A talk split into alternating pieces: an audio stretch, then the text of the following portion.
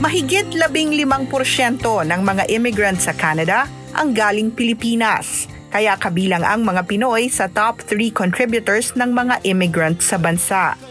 Bagamat parating ipinagdiriwang ang diversity sa Canada, madalas hindi na pag-uusapan ang mahirap na proseso para makarating dito.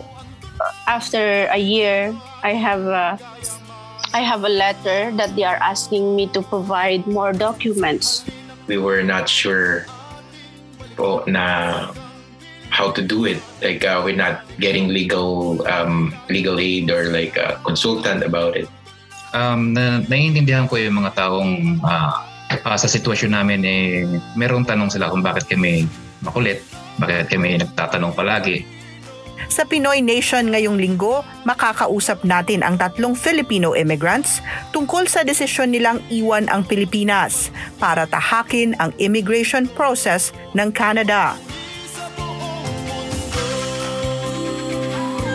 Hello at welcome. Ako si Mariton Pacheco at ito ang Pinoy Nation, isang Omni News podcast para sa mga Pilipino, gawa ng mga Pilipino. Makakasama natin ngayon si Paula Saraza. Salamat Marie, hello po sa lahat. Samahan niyo kami kada linggo para marinig ang mga tagumpay, pagsubok at araw-araw na kwento ng mga kababayan dito sa Canada. Ang permanent residency ang isa sa pinaka-common na paraan para manatili ang mga immigrant sa Canada. Ayon sa Wikipedia, ang permanent residency ay nagbibigay ng legal status para manatili sa bansa ang isang tao permanently kahit hindi siya citizen pero komplikado ang proseso, mahaba ang mga dokumento at mabusisi ang mga impormasyong kailangan. Bagamat marami sa mga aplikante ang naa-approve, may ilang nagkakamali tulad ng pagtatago ng mahalagang impormasyon o di pagsumite ng mga dokumento sa oras. Masakit ang makakuha ng rejection at life-changing ito tulad ng nangyari sa kababayang si Carlo Escario. Naging viral ang laban ng 36-year-old frontline healthcare worker na nauwi sa movement na hashtag Keep Carlo in Canada. Dumating si Carlos sa Canada noong 2007 at naging permanent resident matapos ang tatlong taon. Dala ang background sa healthcare, nagtrabaho siya bilang live-in caregiver bago nakapasok sa Toronto General Hospital. Kasama siya sa mga nagsilbi sa frontline nang tumama ang COVID-19 pandemic noong Marso 2020. Nag-alaga siya ng mga COVID-19 patients sa ICU pero nagsimula ang problema niya sa IRCC noong 2013 nang ma-reject ang kanyang PR application dahil hindi niya idineklara na may asawa at anak pala siyang naiwan sa Pilipinas. Isang misrepresentation sa ilalim ng Canada Immigration Law na nangangahulugan ng agarang deportation. Na, we're not really sure about it um, uh, kung ano yung gagawin namin nung panahon na yon na if I'm gonna put my marriage, my child, because uh, like what I said earlier at the my application that um, uh, we I'm in the middle of the process of my um, my process here coming here to Canada, and then we were not sure po na how to do it. Like uh, we're not getting legal um, legal aid or like a consultant about it. Ina-admit ko na uh, I made a mistake na hindi ko dineclare yung asawa ko sa anak ko but uh, I face uh, consequences kung ano man yun. Kung if they want to remove me, I'll, I'll do that kasi gusto ko pa talaga makabalik dito sa Canada and then live my life here. Ayon kay Carlo, nakilala niya ang dating asawa at nalamang buntis siya pagkatapos na niyang magsumite ng aplikasyong magtrabaho sa Canada. Sa pangambang matatagalan pa ang kanyang aplikasyon kapag binago ito, itinago na lang muna niya ang impormasyon. Pagkakamaling agad namang inamin ni Carlo at handa niyang hinarap para matuloy ang kanyang application process. Nang bawiin ang kanyang immigration status, ginawa ni Carlo ang kanyang makakaya para di mapaalis sa bansa. Pero sa kasagsagan ng pandemya, natanggap niya ang balita, deportation sa May 13. Seriously, uh, to be honest, um, I'm not sure yet what will be my life in Philippines. if I go back, um, I'm not thinking about that yet kasi sa ngayon, I'm giving all out here while I'm here in Canada. Um, I'm, I'm giving all out and what what can I do to stay talaga kasi I will really terrified. My life will be devastated. Um, I'm picturing myself if I go back to the Philippines, like um, I will be like it's hard for me to get a job, and um, it's hard for me to get back from the start because I've been like uh, I've been treating Canada as my I've been living here for almost half of my life already. Like I'm not familiar with it already. Um, the Philippines, like uh, yeah, like I say, I'm gonna be back from the start if I go back there. Dahil nakuha na niya ang unang dose ng bakuna at dahil alam din niya ang hirap sa Pilipinas sa pagkuha ng mga bakuna, nanawagan si Carlos sa immigration authorities na pansamantalang i-delay ang kanyang deportation hanggat makuha niya ang ikalawang shot ng bakuna. Isang labang buong pusong itinulak ni na Monica De Vera at Carla Villanueva, dalawang Filipino-Canadians na nakita ang kwento ni Escario online. Nagsimula ng social media campaign ng dalawa at nabuo nabuo nga ang hashtag Keep Carlo in Canada. Libo-libong katao mula sa Filipino community sa Canada ang nag-tweet at nagpakita ng kanilang suporta. Maingay man ang social media movement, dumating pa rin ang May 13 nang walang magandang balita kaya nag-impake at nagpunta pa sa Toronto Pearson International Airport si Escario para lumipad pa uwi ng Pilipinas. Pero bago siya mag-board ng flight, isang tawag ang nagbago sa kapalaran niya. Uh, na na-shock ako. Uh, hindi ko uh, uh, although I'm hopeful, na-shock ako kasi um like uh, one hour, less than an hour bago ko mag-check-in, natanggap ko yung call na yon. And I'm happy, nag, nagtalunan kami mga family ko outside the the terminal. Nandun kami sa labas na so nag-aantay. Tumawag ang isang immigration officer para ipaalam na delayed ang kanyang deportation. Masayang masaya si Carlo at alam niyang hindi pa tapos ang laban niya para manatili sa Canada. I feel overwhelmed. I feel thankful for everyone na nag-support sa akin from the start na since this uh, I came out on public. And um, I'm very thankful for you guys who supported me. And with this as at least I can get what I want the second dose of COVID vaccine. Uh, of course at least um, um, I'm hoping na I can stay in Canada longer but based on my case um, I have to um, removed from Canada, and then I want to come back here to live my life. And uh, again, I'm I'm really thank you uh, for everyone who supported me. Isang pre-removal interview sa Canadian Border Services o CBSA ang itinakda ng June 23, sapat na oras para makuha niya ang second dose ng kanyang bakuna. Bago ang interview, hindi sumuko si Carlo at nakipag-usap sa mga miyembro ng komunidad at mga abogado para gawa ng paraan ang kanyang deportation at ang nahanap na solusyon ang pagkuha ng temporary resident visa. Uh, with that, I can stay, I can work legally here in Canada, at least temporary, uh, which is, I'm not sure how many months or years they're gonna give to me. Umaasa ako sa positive result ng temporary resident permit application ko. Um, at least with that, I can gain status here.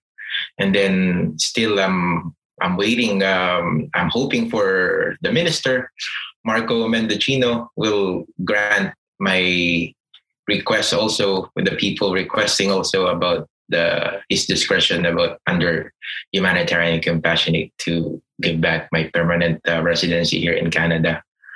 Um, yeah, for that, yeah, like yun lang muna yung inaasahan ko the ongoing application and then a lot of prayers.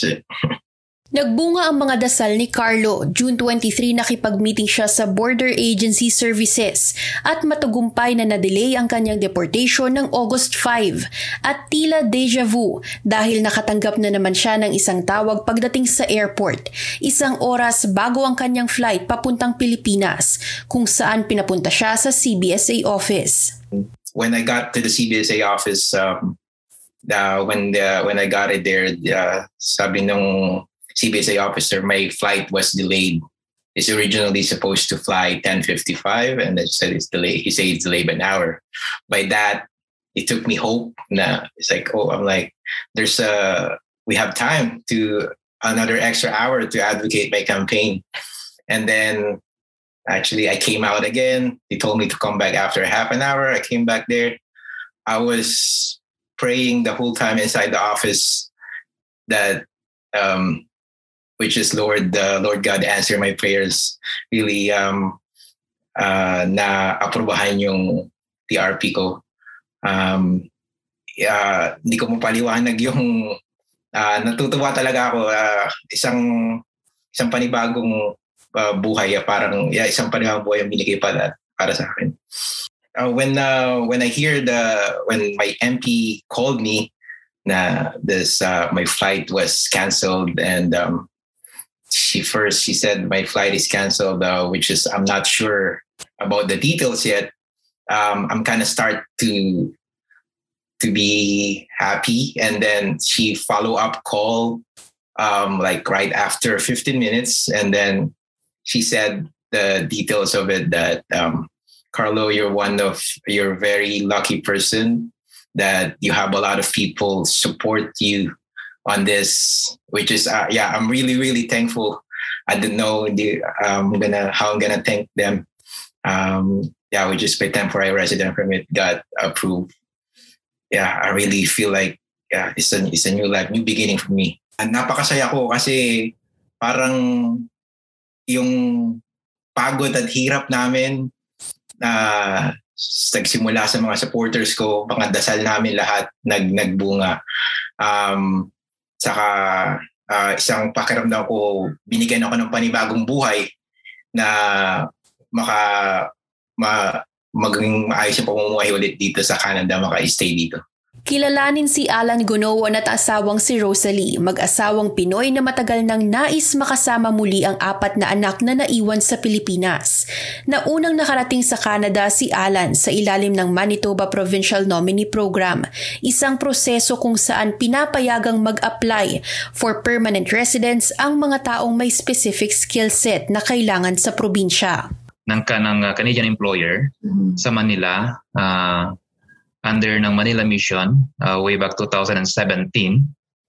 And then uh, na-process yung aming uh, aking document under the provincial nominee program ng Manitoba government noong uh, 2018. And then uh, na-approve siya at uh, nakapunta, nakapunta ako dito sa Canada ng uh, September 2018. Then due to my um, uh, provincial nomination, nomination uh, na-sponsor ko ang aking asawa bilang open work permit. Kaya one week after, nakasunod sa akin ang aking asawa papunta rito sa um, Manitoba. And uh, at the same time, alam naman namin yung transition period ng uh, as a big family kasi malaki yung aking pamilya. Uh, apat yung aking anak. At uh, uh, pagpunta namin dito, since na-sponsored ako ng aking company, lahat ng uh, gastos ko rito uh, sa company muna manggagaling para magkaroon hanggang magkaroon ako ng uh, uh, pagkakataon na makapundar sa sarili ko. Ngayon, kung isasama ko po kasi yung mga anak ko, uh, alam ko mahihirapan akong i, uh, i-manage yon dahil nga sa financial uh, situation. At uh, naging, naging decision lang namin is isama ko ang asawa ko para at least uh, makatulong na rin at uh, yung opportunity na parehas kami na nandito para kumita at makaipon. At the same time, um, plano namin agad na kuhain, katulad po ng sabi ko is uh, pwede ko makuha ang mga anak ko under my, my sponsorship dahil nga sila ay nominated na rin ng province. Agad nagbago ang plano ng pamilya nang tumama ang pandemya at naglabas ng travel restrictions ang Canada noong March 16, 2020. Isinara ng gobyerno ang borders sa non-citizens at non-residents. Tumigil ang federal services kabilang na ang IRCC at ang pagproseso nito sa mga immigrant applications. Yung po sinasabi kong March 2020, yung completion po ng kanilang uh, ng uh, processing toolbar sa GCK account, yung po yung 100 completion. Bali po na-complete ko po lahat ng requirements upon submission. Nagkaroon lang po sila ng mga requested additional document nung uh, patungkol na po sa mga medical and then um, uh, ito pong ano, um, NBI kasi meron na po kasi akong meron na po kasi akong panganay na 20 years old that time. So nangailangan na rin sila ng mga ng uh, police certificate which is NBI sa atin nung aking panganay. And then humingi sila ng pay stub ng uh, pay stub ko sa, sa trabaho ko. Yun po yung mga hiningi, hiningi nilang additional document aside doon sa mga required uh, upon submission ng PR application. Dapat sanay 6 to 12 months lang ang processing ng mga PR application pero naintindihan ni Alan at ng kanyang asawa na mas matatagalan pa ang kanilang aplikasyon. Pero matapos ang mahigit isang taong paghihintay para ma-approve at tatlong taon na ang nakalipas mula ng mahiwalay sa mga bata, tila nawawalan na ng pag-asa ang mag-asawa.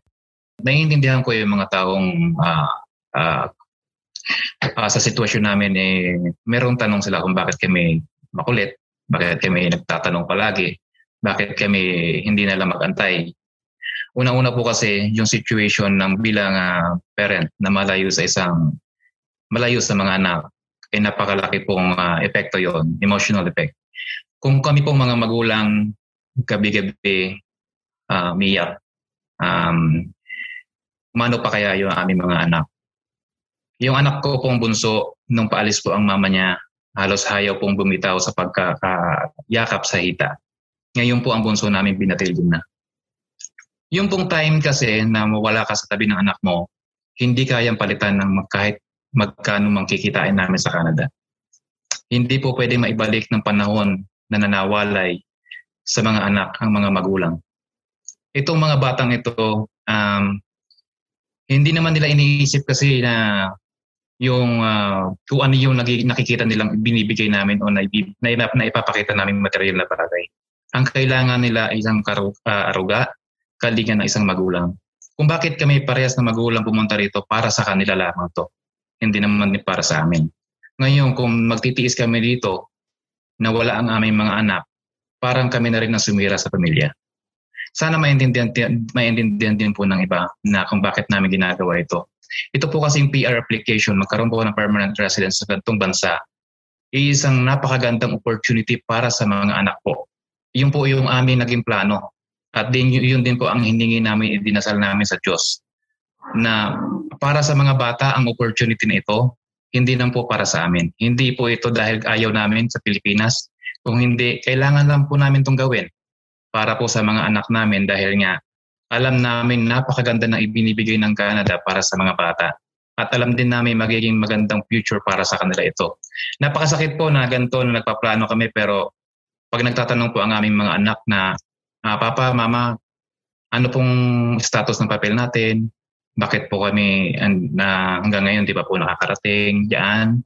Ano po ba yung kailangan namin gawin? Kami po tulo paliwanag. Minsan nga po, um, may depression na dumarating na sa akin o sa amin mga bilang magulang na pag-uwi pa ako galing trabaho.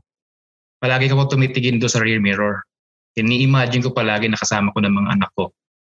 Yun yung, yun yung uh, malaking epekto sa, sa amin bilang magulang na pinapangarap mo na sa lamesa kasama mo mga anak mo kumakain kasabay nyo.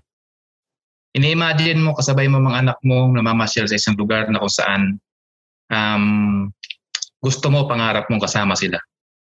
Palagi lumilipad ang isip mo kahit nasa trabaho bilang magulang dahil iniisip mo ang mga anak mo. Kung ano bang ginagawa nila, kung okay ba sila. Kahit naman tanongin namin sila, palagi nila sasabihin okay lang. Dahil matured na nga mga isip nila. Pero nahasaktan kami pagka nakikita namin silang ganon. Anyway, ito na sa situation na ito eh. Pero sana ang hiling din namin sa Government of Canada, especially sa IRCC, na magkaroon sana po ng um, ng uh, um, magkaroon po sana ng uh, atensyon sa katulad namin situation. Libo-libong katao ang nahiwalay sa mga mahal sa buhay dahil sa immigration delays na dala ng pandemya. Pero ani Alan, pinakamahirap ang hindi alam kung ano na ang nangyayari sa aplikasyon nila. At ang tumatawag naman din po ako sa mga sa, ano, sa IRCC at ang IRCC man po is uh, nagre-response naman po sa aming mga questions, sa aming pong mga inquiry. At uh, ang sabi lang po is yung, yung kung ano lang po yung nasa GCK account namin, binabasa lang po yon yung po yung sinasabi, tatawag namin generic answer. And then uh, through web form din, yun din ang sinasagot, generic din po. Uh, wala pong specific uh, na reply about sa question namin kung bakit nadidelay, ano yung mga reason. And then, um, um, yun nga po, uh, isa nga yung pandemic, pero pero sa lahat ng lahat ng document na kinailangan nilang yan namin i-comply, na i-comply namin, na i-submit namin lahat ng mga document na kailangan nila. At uh, wala kaming naging kulang uh, with regards sa document na ni-request nila sa amin. Tatlong buwan matapos makausap si Alan, binalikan niya kami para ipaalam na nakarating na rin sa wakas ang mga anak nila. Um, nung ano, nung time na lumabas yung uh, confirmation email, sinundo ko si Mrs. sa work niya pero hindi ko pa pinaalam during uh, trans, uh, pagsakyan kasi alam ko yung magiging reaction niya eh. Ang pinaano ko muna sa bahay and then relax. Tapos, nung sinabi ko sa kanya, love, PPR na tayo.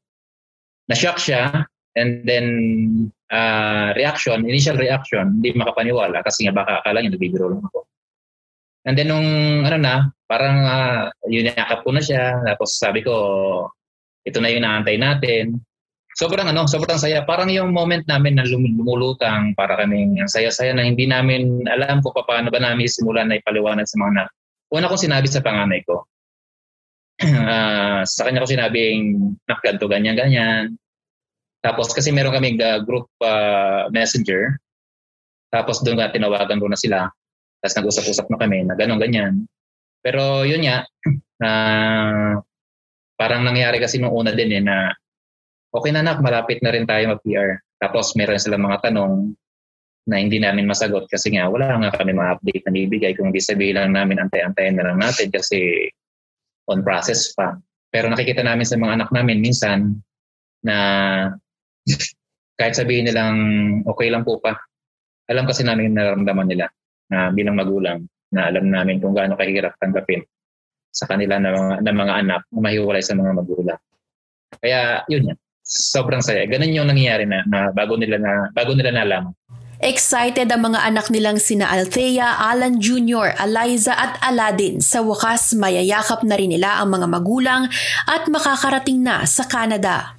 Masaya, yung mga hindi po makapaniwala na nangyayari po po. Nung nakarating nga po kami dito, ulit-ulit po namin sinasabi, nasa Canada na tayo. Kasama na natin sila mama papa. Masusulit po lahat dito.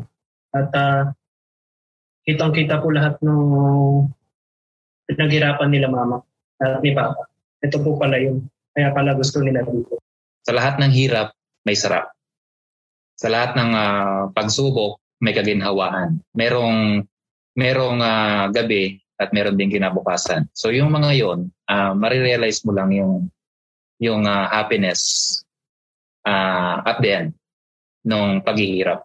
Gagawa po kami ng panibagong memories kasama po yung buong pamilya. Uh, masaya po na nakalapag na po kami, nagkayakap-yakap, na sabay kumain. Dati po, video call lang ngayon po, nayayakap ko na po sila mama pa. Pero di lahat ng immigration story may happy ending.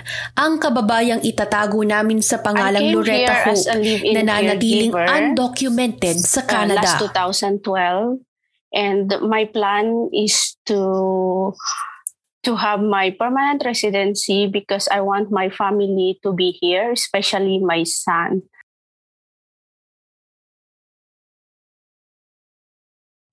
Umalis si Hope sa Pilipinas noong 2 years old pa lang ang anak niya para mabigyan siya ng mas magandang buhay abroad. Matapos ang siyam na taon, di nawawala sa isip ni Hope ang mga panahong hindi na niya maibabalik habang lumalaki ang anak. Noong caregiver ako, Well, it's very hard to be away. Although I'm always like uh, I'm uh, I'm always I I'm always uh, out of the country since 2006 because I work I work uh, as a domestic helper for how many years. But then uh, being away with family, it's really very hard. But when I I came here in Canada, I dream of like getting my family to come here too, so that you know, uh, I want to uh, have a family and to be with my family since uh, um, when I I work as a domestic helper, my son is just only two years old, and since then, I I've never been with him. So when I came here, my dream was to you know to to fight all my uh, homesick homesickness and everything the hardships. It, it's very hard though but then i have to you know to to go on and then to file my my permanent residency Nang pwede na siyang mag-apply para sa permanent residency, sinimulan na ni Hope ang pag-ipon ng kanilang impormasyon mula Pilipinas at mga bansang pinagtrabahuhan niya tulad ng mga police clearance mula sa mga pulis o opisyal ng bansa na magpapatunay kung may criminal record ang isang tao sa lugar.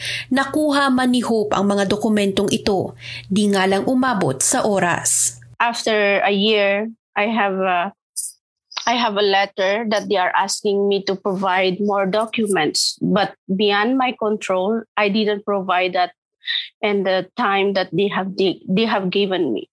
So after after a year of that letter, I got what they want me to send them. But then they that's the time I also received the refusal letter. So I have to extend my permit, open permit, just to resend my application. But then, due to the refusal, they refuse again my open permit.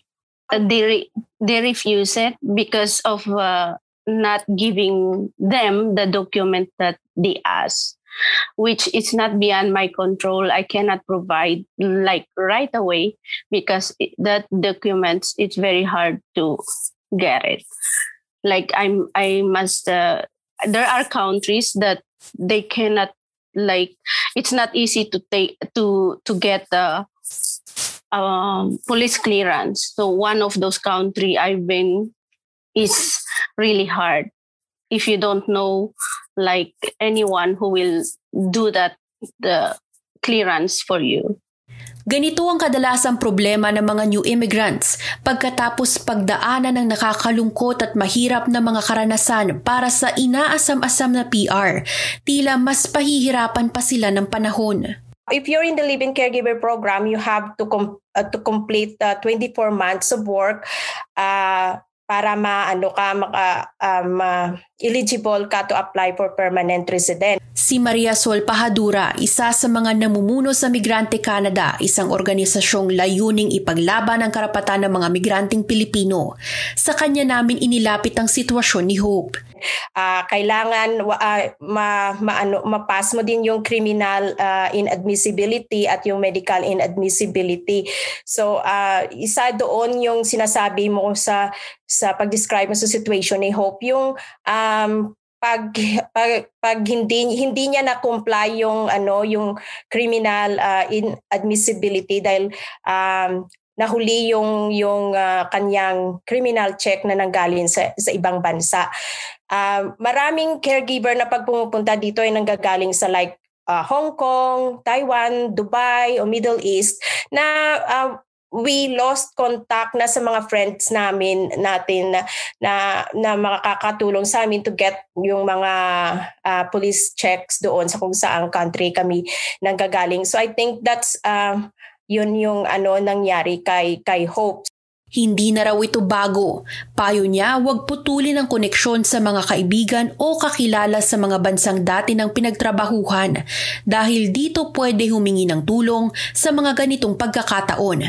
Pero di niya rin masisi si Hope na ang prioridad ay kumita ng pera para pangtustos sa pamilya sa Pilipinas. Dagdag niya kung hindi sigurado o nahihirapan sa mga dokumento, mas maiging humingi ng tulong sa mga licensed professional tulad ng licensed immigration paralegal na si June Saldares.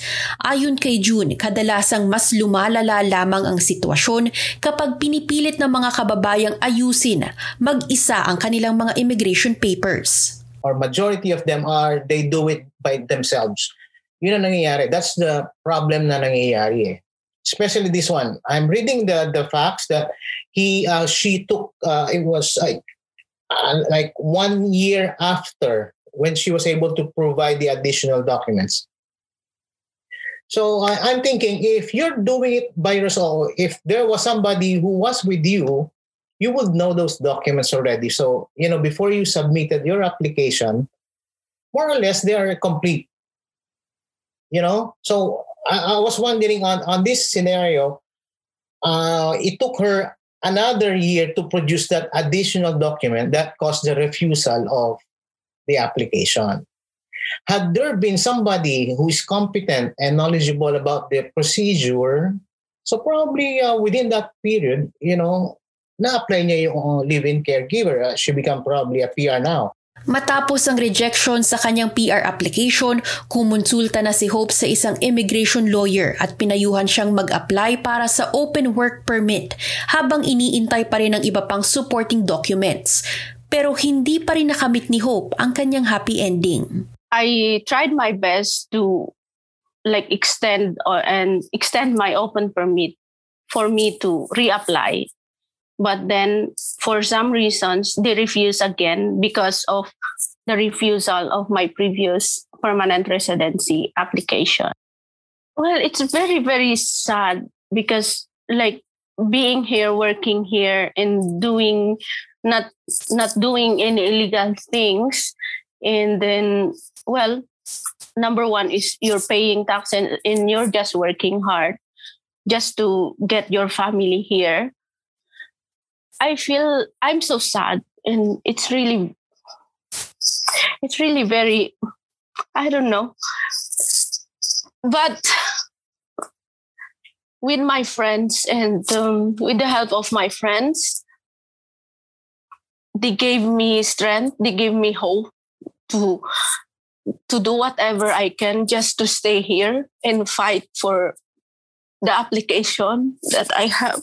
Sa sobrang hiyang harapin ng ngayong sampung taong gulang niya ng anak nang wala man lang ipon, umaasa si Hope na pagbigyan ng apela para sa permanent residency sa ilalim ng humanitarian and compassionate grounds ang kanyang huling tsansa para manatili sa Canada. Salamat po sa pakikinig sa Pinoy Nation. Huwag kalimutang mag-subscribe sa aming podcast at abangan ng pinakabagong episodes. Available ang Pinoy Nation sa Apple Podcast, Spotify, Stitcher at sa iba pang podcast streaming platforms. Available ang link sa episode na ito sa aming show notes. Huwag kalimutang i-follow ang Omni Television sa Instagram, Facebook at Twitter para sa mga pinakahuling updates tungkol sa podcast. Ang Pinoy Nation ay isang Omni News production, bahagi ng Frequency Podcast Network.